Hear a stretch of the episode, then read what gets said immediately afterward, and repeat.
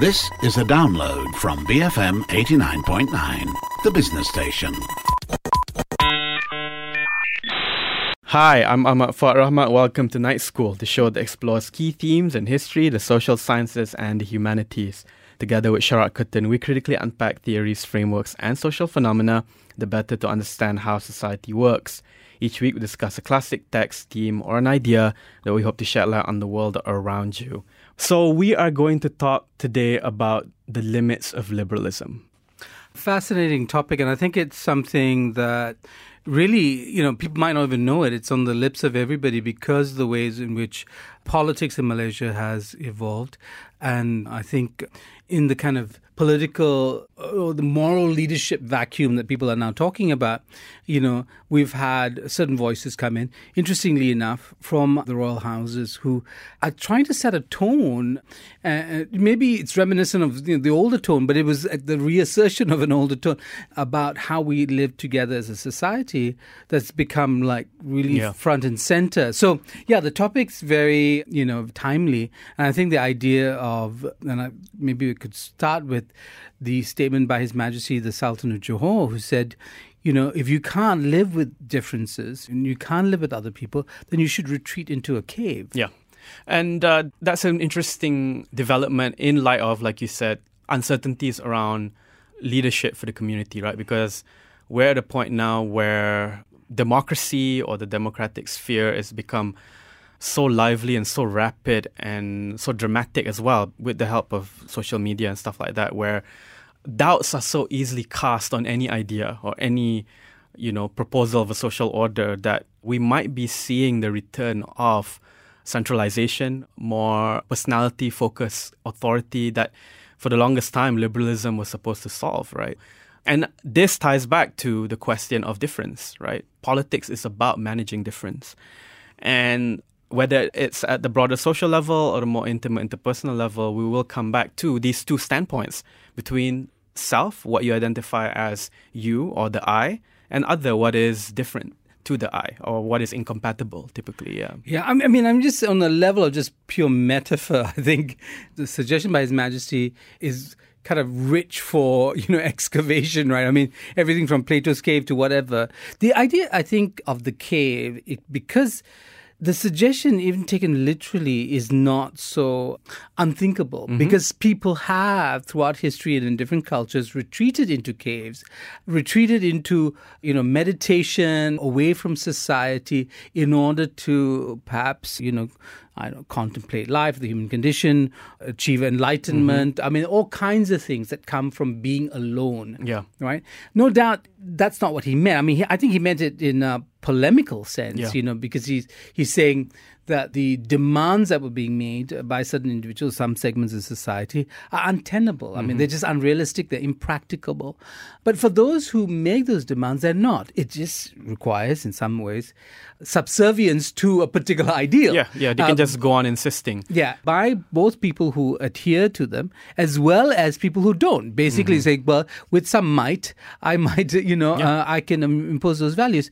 But the other kinds of forms of living. I mean, clubs, I think clubs are, are typical of people trying to find like mindedness yeah. as the basis for the association. And communes, and because we have in Malaysia some history of that, people establishing communes where, mm-hmm. you know, they, they all subscribe to the same worldview. And, and is that so bad? I mean, I do think it would be interesting in a Malaysian context to see whether we can accept that. I mean, that people would be allowed to yeah. set up their communes. In theory, communal rights or cultural rights are supposedly allowed in Malaysia, right? Because we've always prided ourselves upon the fact that we can have quote unquote unity and diversity, that each distinct linguistic group, religious group can stake a claim to autonomy. They can govern themselves, so to speak, right? The problem is not so much to me, withdrawing into its own sort of autonomous terms and conditions, but that it doesn't see this as a spatial problem so much as a problem about laws, you know? And in that, the belief that one law should be more supreme than the other, right? So it'll be great if those who are passionate about sectarian laundromats can build their own commune and have various branches of those laundromats. But unfortunately, they don't intend to do that. What they want to say is that, look, this is the order of the day. We can uh, separate from within the murkiness of difference, right? And that's where I think it's a bit more disturbing because we have had you know, Al Arkam, for example, comes to mind, right, as one of those who yeah. like to kind of carve their own space, carve their own distinct ways, and they can function like a club. Is you know, if you want to join, great. If not, no big deal, right? But they will continue spreading the message. But right now, we have series of microaggressions, right, that point to a certain desire to consume the broader space for a certain political mood or atmosphere. Yeah. You know, this is a problem associated with majority communities. When a minority community, especially a tiny one or insignificant one, whether it's politically or economically or socially, assert these rights and want to withdraw or want to raise boundaries, nobody really is very upset because in some sense that's the prerogative of being in the minority mm-hmm, mm-hmm. and you see in malaysia i think generally we all kind of think of you know group rights in terms of the broad ethnic groups but even within those there are always clan associations for the chinese or you have with the so-called indian community which is actually it's a completely fictional thing mm-hmm. you know um, the linguistic divides in the indian community are huge right and so those communities allowed so you say if the sikh community actually have they have sikh schools. Mm-hmm. I mean, I mean, there's schools for people from the Sikh Punjabi community, and so you have those. But nobody would be particularly upset by that because the problem always is for the majority. And mm-hmm. I remember reading years ago an essay about the Russian people and how the Russians have a problem of asserting their cultural identity in a context where they're the majority. Mm-hmm. You know, for all the ethnic minorities of the Soviet Union, you know, this was not a problem. Right, right. But it was only a problem, and well, this was the complaint, at least sure, from Russian sure. nationalists and Russian cultural, you know, advocates that for them it became a problem. It's never enough. And so right? for them it was, you know, it was more like they felt aggrieved that they could not indulge in any kind of cultural assertion mm-hmm. because they were in the majority. Right, right. The problem too, especially in the Malaysian case, is that the battlegrounds have shrunk to such granular levels, right? So the laundromat is just one out of longer precedent set through other issues like for example, porcine and Cadbury chocolate. It's no longer just about the typical things you associate cultural autonomy discourse with, like education or media, having distinct TV shows or programs in the language. No, it's about micromanaging, literally micromanaging boundaries, right? To the point where we want the right kind of germs only for well, uh, washing. Know, I mean, you know? look, I mean, you can take any number of, say, South Asian communities where ritual pollution or fear of ritual pollution, you know, defines so much of everyday life. I mean, you take the Brahmin community and, you know, you, you look at some of the older polemics in the South Asian context and, you know, for whom, you know, like a, a Brahmin, you know, if a, a non caste or a lower caste person's shadow fell in the, you know, across the Brahmin, as you would say, you know, th- this was somehow, you know, polluting, you know, and now, of course, we know there's, there's the whole political economy behind this, but the symbolic nature of, and the power of that kind of ideology. I mean, it's not unique to Malaysia. It's not certainly not unique to the Muslim community in Malaysia.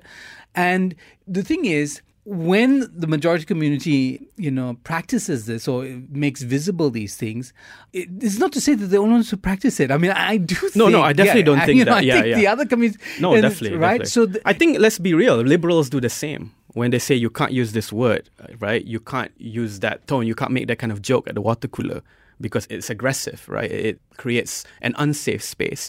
It's a kind of moral policing as well, right? Only happens in the corporate sphere, the workplace, or the classroom rather than so called the public sphere, right? But this is part and parcel of the kind of politics that we have today, right? Where the battlegrounds, we've passed the time, well, we're not past it yet, but it's no longer physical aggression, but it's also about the kind of sentiments that you find to be egregious or violating. Yeah.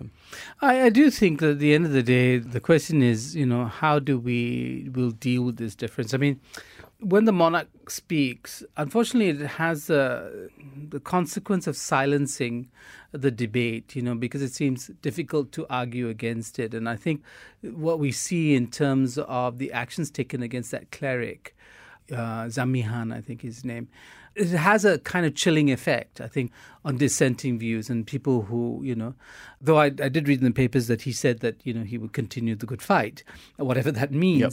But, uh, and in, a con- in the context where, you know, a lot of us liberals might be applauding and celebrating the words and the actions of the monarchs in this regard, because we see that as necessary for a country drifting towards increasing chauvinism or intolerance or difference we still want to keep the debate open. Yeah. I think you know we yeah. want to see how is it that we can deal with people of all sorts whose views and of uh, society are very different from us, but who as have equal right to you know to as it were live out their own desires for a yeah. kind of society. Right? And this is where I think globally we're encountering the limits of you know the liberal procedural democratic model. You know because you can't let intolerance brew to the point where it wins because the system requires tolerance, right? So if the agenda or the kind of speech or rhetoric that is allowed negates the process, the principle of the process itself, right? Because we are tolerating intolerance, then the process itself cannot sustain. And this is where a lot of critiques of liberalism will come out and say, aha, liberalism requires a strong state to step in after all, right? So the state is not the ultimate evil, it's actually the arbiter this entire time, right? So this is where I think liberalism meets its own logic, right? The limits of what it offers. In that, ultimately, to protect itself, it requires a rule of law of force. Yeah, and that you know, I think is not necessarily a bad thing, right? It's just that you kind of recognize what is it you're arguing for. I mean, I mean, is there a space for the Christian fundamentalist who wants to take their kids out of school or not want to put their kids in school and homeschool in order to keep their kids within a, a, largely Christian milieu, you know, not mixing with others, not mixing with other kids of other faiths and, you know, and other communities and, you know, having this kind of cordon sanitaire around the family life and community life? Or it is an Ayah Pin community or it is the uh, Al Arkam. I mean, all of them share something in common, which is that they're trying to live out their desires for society on their own terms. You know, what the state can do, and not just for liberals, but for everybody, including the Ayah Pins, uh, Arkam people, and the Christian fundamentalists, is that it ensures that they can all do so but within certain limits. So, I mean, for instance, you know, how you treat your kids. I mean, you know, that all kids should be able to go to school. You know, I mean, so that but uh, you need more laws, lah. Yeah, that's, you need, you that's need a trade off. Yeah, yeah, but the laws are kind of setting the bar. The kind of like you can't go lower than this. But only, but that requires beyond which you can. Yeah, but that requires like, uh, and this is the other paradox of liberalization, right? In that, in order for these things to happen, you need more surveillance you need more registration, oh, right? You need, you need more some self-monitoring and self-declaration. No, if you're a millenarian waiting for the next coming or the rapture, it's not really your interest to really care about what the bureaucracy demands true. from you. I mean, this this so, is true, right? Yeah. I mean, I, and I think this is always where you have uh, problems like and you'll always have cults. We call them cults as a way of making them sound bad and justifying intervention. But yeah, you have groups. You know, I think there's a. You know, honestly, I believe there's a way of. Um, yeah, but you just spot. Bite, bite the bullet and say you need an, you need a state of exception you need a state that's always monitoring what's in the margins, right? And this is basically the liberal state that we have today, which is hyper surveilled, you know? Yeah, but so what is the option? The option is to return to a time maybe of greater freedom where people were allowed to do, you know, things where cultural difference, the spectrum of cultural difference was huge, right? So you could have one in which children were treated as things to be abused and used in any kind of way that adults wanted to yeah. one where children have, you know, seemingly more rights than everybody else in yeah. a kind of, and there's a kind of hysteria around that's, the rights of children. Unfortunately, the world I mean, we've ended up with. Right. So you have this uh, this spectrum, right? So I, I, think there is a sweet spot. I I, I think it's yeah. a difficult one yeah. to find, but with you know my faith in you know common sense. I thought you were going to say communism. No, no, common sense, common sense. That's another kind of state. But let's take a pause right now. We'll be back after this break. I'm Ahmad Fuad Rahmat and Sharat Kuttan, and we're basically talking about the limits of liberalism. So stay tuned. This is BFM 89.9. BFM 89.9. I'm Ahmad Fuad Rahmat. Alongside, as usual, Sharat Kuttan, back fresh from his vacation from Greece uh, to talk about the limits of liberalism. Well, maybe not so fresh because sleep adjustments always tough.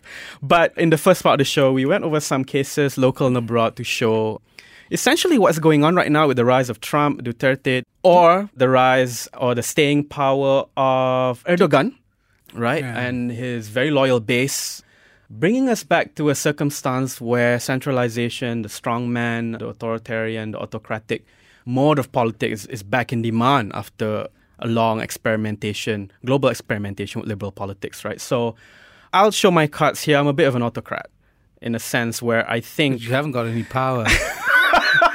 well, not in politics, but uh, but I do think precisely for the reasons that we've talked about, politics is such that it's a domain of passion and not reason, right? So this is where I part with the liberal kind of agenda in that it's always prized reason, plays reason as the central definition of what it means to be a human person, that we can deliberate, we have the mind, we can control our emotions, and from there make the right decisions. I take the view that there's a deeper contestation between reason and passions. And this is why politics is the way it is today, because there's something very erratic about it, problematic about it, and this is what catches our attention. But we haven't quite found a system that can be fair to that. And what we have seen now is that liberal democracy is falling short because it cannot register that mode of being, right? Because it prizes the Kantian rational deliberative autonomous individual. Well, I don't know if there's a real contradiction there. You know, I think the system has to be rational. I mean, it has to be based on some rational principles, and those principles can take into account the fact that there are passions that govern everyday life and they govern politics, and there must be a space for it. That you know, that if you think that we ought to have a system that's based on rationality, doesn't mean that you're trapped into thinking that everybody acts in a rational way. In fact, they're very rational, clear-minded people who think uh, like yourself, uh, that others are irrational and, and are driven by their passion. So, you know, I, I think you it's a question of where you put these things. I think the liberal project is not exhausted. I, I think it just needs to be much more, I think, fine tuned, maybe is the way to put it. How do you deal with populism? How do you deal with this reemergence of a kind of fascistic impulse in Europe, for instance, where, you know, apparent the seat of, you know, rationality after the madness of World War II, Yeah. where they showed that they could kill each other. And that was And- after World War One. yeah, right? yeah, yeah. They killed each other, you know, in dramatic numbers in World War One, Yeah. and they went on to kill each other again. You know, drawing everybody into this vortex in World War Two. I mean, the tune of you know tens of millions. I mean, you know, outstripping the savagery that we see in you know our part of the Yeah. world, right? So the Europeans have a very uh, weak leg to stand on when it comes to you know how deep this uh, rational being is, or how thoroughgoing it uh, he or she is. But at the same time, if you look at the pushback on populism, and I, you you mentioned Greece. I mean, Greece has its own new fascistic or group called uh, Golden Dawn, yeah. right? And Golden Dawn. I mean, all of that I I think is that they play on legitimate fears that people have and you know and i, I think uh, or distresses what if the liberal order does not recognize that globalization which often is celebrated produces losers not just winners but Yeah, losers many, many losers, yeah. and those losers hurt.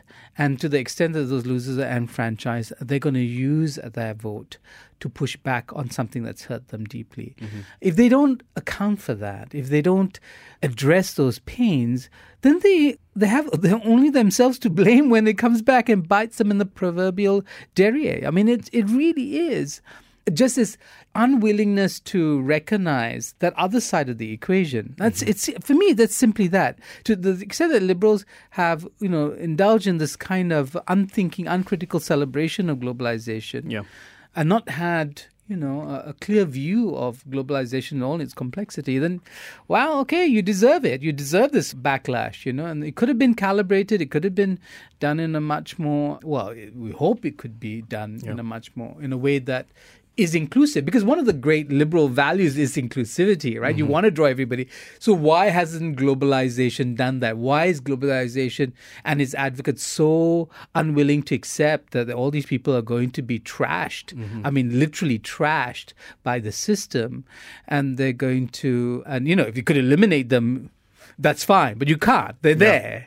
And that's why a lot of the backlash against the Liberal project are coming from the extremes, right? The left representing the disenfranchised workers or the poor, and of course the right who are appealing traditional values, which are, you know, eroding largely because of you know, corrupting influences of the media or whatever, right? Yeah, So- but the right is also appealing to that same you know, working class base. In fact, the working class now seems to have, you know, are completely confused. They seem to be going in both directions, left and right, both extremes, both, you know, in a kind of rejection of globalization. Yeah, but So- so that's always been the case. Even Marx would distinguish right between the proletariat, the revolutionary working classes, and the reactionary ones. So, and again, these are the terrain that are contested right in the amidst globalization.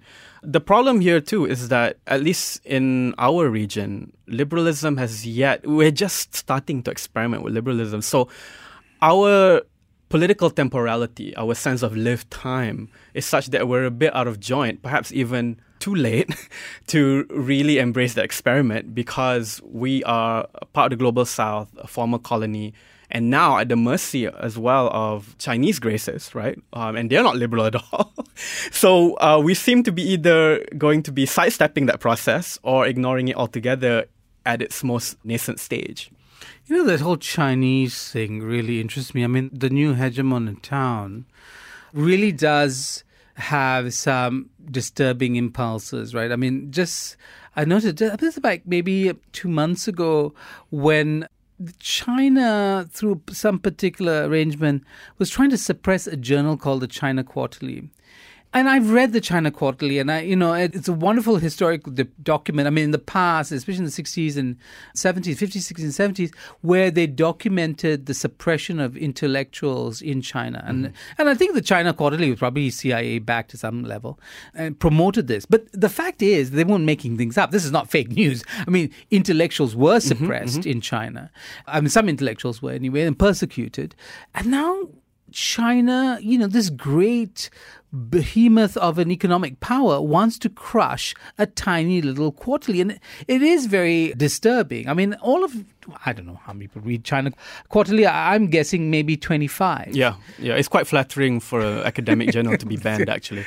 Yeah, so the idea here is that the one of the reasons why liberalism could eventually, after two world wars, take root in Europe was because their institutions were destroyed, demolished, right, and they had to reconstruct with the you know finally being able to test out liberal principles after two stubborn world wars, right? And we never had that equivalent remodeling of our public sphere in that way. So decolonization happened. Of course, there were ruins, but not to the scale that Europe saw, and not to the level of collective trauma that Europe had, where the old ways had to go and the new ways had to be tried, right? And this is what we saw for the past 60 years, right? And it's shown to be incomplete or insufficient, thereby the backlash. Whereas in Southeast Asia, even you know well you can talk about the cold war right where the liberals clearly sided with eventually the victors and with the help of the western bloc but it was never really about liberalizing political institutions right it would adapt to the needs of the market take heed to the right of property but in terms of full political transition to liberalism we've yet to see right so what do you sense would be the future of liberalism in southeast asia Yeah, what was the liberal agenda in this region? That's a very interesting question because, you know, there was a group called Congress of Cultural Freedom. And I mean, yeah, again, maybe CIA backed in some way, funded in, in this way, but it drew a lot of. where was this by the way It was a global phenomena, and you know, I think quite a number of journals, Encounter, Der Monat, and some other journals in Europe were funded by this, and they, they promoted um, a kind of non-partisan view. What they were trying to do is draw left intellectuals away from the Soviet Union and China, and that seemed to be the political motive. And there were, in fact, a lot of left intellectuals. That were, so they were independent left intellectuals, right? I mean, I think that the the thing, but the difficulty even for the kind of pro-capitalist lot is that the imperatives that a lot of these intellectuals, especially in the third world, and they had a Congress, they called them the Congress of Cultural Freedom. They had several iterations of these events, actually. And I think the first one in Southeast Asia was in Yangon in 1950 or something. But the important thing about it is that those intellectuals coming from the third world, a decolonizing world uh, more precisely, were concerned about, yes, freedom, you know, national sovereignty. They were interested in being able to choose the different models mm-hmm. for development because the imperative was what? Poverty, raising yep. people out of poverty. So the liberals, I mean, in some sense, I mean, if they were liberals, uh, the economic imperatives of the day were very, very um, that was the weight that really carried. You know, it wasn't liberal democracy, though some right. people believe that there was something to be said about how a liberal democratic order would best serve the yeah. interests of the masses. I was stuck in a van once in 2009 in Pennsylvania with Saad Eddin Ibrahim, Egyptian dissident intellectual, and very jolly guy, very warm person, very chatty as well. And we were in traffic from the airport to a conference. And I didn't know it was him because I, you know, I, I, had read some Arab intellectual history. I know, I know his name, and I know it was popular, but I couldn't recognize his face, right? But then as we were talking, and I realized, well, this guy knows a lot about Egypt, and he seems to have been around the block, and I gradually deduced that he saw Eddin Ibrahim. Did you ask him uh, directly? No, no, it was more like, oh yeah, and he was citing himself in the third person because some report or something like that, right? But in a modest way. And I picked up on that. And then I asked him, you know, what happened to Hassan Hanafi, you know, a lot of these leftist Arab intellectuals. And he said, oh, we all just became liberals. Why? Because, you know what? We couldn't even organize. We needed basic liberal freedoms like freedom of expression, freedom of press, right? So we can't talk about like organizing. Well, some of them did, but they felt it was a lost cause, right? So many, many of those who post 67 were leftists said that look, the repressive state is so strong. We need to fight for basic civil liberties first. I think you can draw analogies to the leftists, many leftists in Malaysia as well, right? Who realize that okay, class struggle is important, but first things first, right? Let's get to liberalism first, and then get to the next level of history, right? So I think a lot of it too was that maybe liberalism could not take root largely because of our different, like I said, chronology politically, right? Contextually as well. But that the repressive state was so strong that the post-war repressive state too, right? And post-war Cold War repressive state was such that only one kind of agenda could take hold, right? So you know, I'm always. Um, yep. I'm always surprised, though I shouldn't be, because I lived in two authoritarian states and, and almost all my life, right? And I always say, you know, this meanness towards individuals who are different. And I was thinking, is it really necessary? So much energy spent in suppressing, you know, transgendered individuals, suppressing people who who maybe don't believe in God, you know, all these things. I mean, all that. I was thinking, my goodness, if we could just harness people's energies, because what they say doesn't shift the ground so much. You know, why is it they're so threatened? Like I mean, the China Quarterly and yeah. the People's Republic of China. I mean, why? I mean, you got, but you got to imagine, though, at least in this part of the world, the Cold War threat was so real. We had Vietnam War, you had the Indonesian Communist Party, which was one of the biggest in the world, and decolonization really destabilized things, you know, for a good two decades. So the state was hyper paranoid, right? And any sign of difference, any sign that you could have voices that could channel different agenda right, had to be nipped at the bud, you know? So I think you're right. In hindsight, it looks excessive, but back then, you really had a state in a nation that's forming amidst very, yeah. very precarious political yeah there are uh, deep contestations, contestations and if the other side won they might have been as brutal as exactly the, the, yeah, the side that, that. Yeah, yeah. that did ev- eventually win but um, so you know, so you look back and look back in history and think of models where there was a flourishing of different of ideas. So do we need a new caliph, sultan, king, emperor? You know, in order to establish an order, they are secure, and in under that, you know. Pax, whatever, Romana, Pax Americana, Pax, whatever it is, they then establish large spaces for people for real exchange of ideas. I mean, where is it? I mean, because we've had robust exchanges of ideas. We've had the flourishing of different schools of thought. It all happened somehow, and some of it happened under very deeply authoritarian context. The right? answer is you need a robust welfare state. I'm well, saying that, it with a grin, folks. Okay, that's looking forward, not looking back. No, no, but we have had that before. If you look at the flourishing of you know, just even contemporary Europe, right? With the rise of popular culture, the rise of May 68 and the intellectual flourishing that took place. The reason why Foucault could write so much for so long is because the universities were state sponsored. You know, it's not like today where academics are pressed down to their necks, you know, having to publish while being paid very little because we've taken up the new liberal model, right? A lot of things could be done because basic needs were taken care of, right? We forget that context. Uh, Roosevelt, after the Second World War, right? You had social security. But that model was also unsustainable. I mean, if, Well, if, according to neoliberals, which are running the world right now, of well, you, know, governments chalked up huge let's- debts. I mean, let's you know, make you government debts are not like personal debts, right? But like we can, we have enough perspective now. Do we want the model where at least the liberal project could be sustained, right? However inefficient the queues were, or do we want an efficient march towards apocalypse, which neoliberal is giving us, right? Yeah.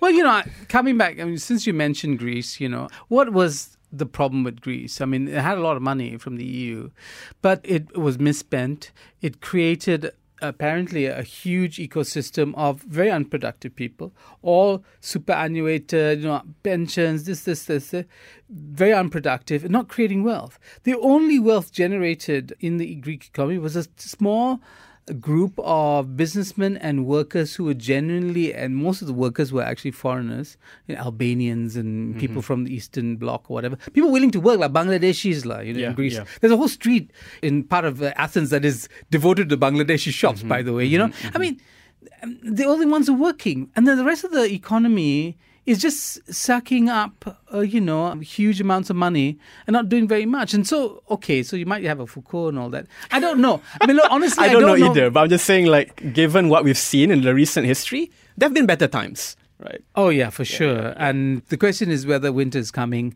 and how long for. well, no, the question isn't whether the winter's here. It's just a question of how long it's going to last. So, book recommendations. Unfortunately, we have to wrap up. So, what do you have in mind? Okay, just because we mentioned Greece and maybe there is a very interesting Greek poet called Cavafy, C A V A F Y, who spoke of a lot of personal issues. I mention him because he's Greek, but actually lived in Alexandria in Egypt, and for most of his life. But he kept with a Greek family, and that region of the world is so interesting because in every place you go, you see the shifting back and forth. You know, Venetian, then Ottoman Turk, then this, then that, and I think that's so much of human history. You know, and and and maybe we'd be a little more modest in our expectations of human society when we appreciate this history. That's it. Yeah, I have a book to recommend. It's called Liberalism: A Counter History by Domenico Losurdo. And it's a very easy read because it basically lists the dark side of liberalism since the time of colonialism, from natural right to property to the Bush era. And it's an intellectual history, so it looks at all the ideologues of the liberal project and why some of the problems that came along with the liberal project were part and parcel of the logic to begin with. So, yeah, look that up. That's from 2011, so relatively recently. So, anyway, Sharat, you are on Twitter. Yes, I'm available at Sharat Kuttan, and you know we can have limited conversations on Twitter, which is the only way I would have them. Uh, or you can email, email the show, bfmnightschool at gmail.com. Look us up on Facebook, BFM Night School, or download the app, Apple App Store, or at Google Play.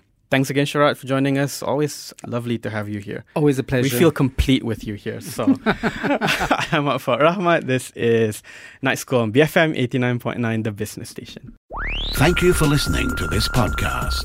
To find more great interviews, go to bfm.my or find us on iTunes.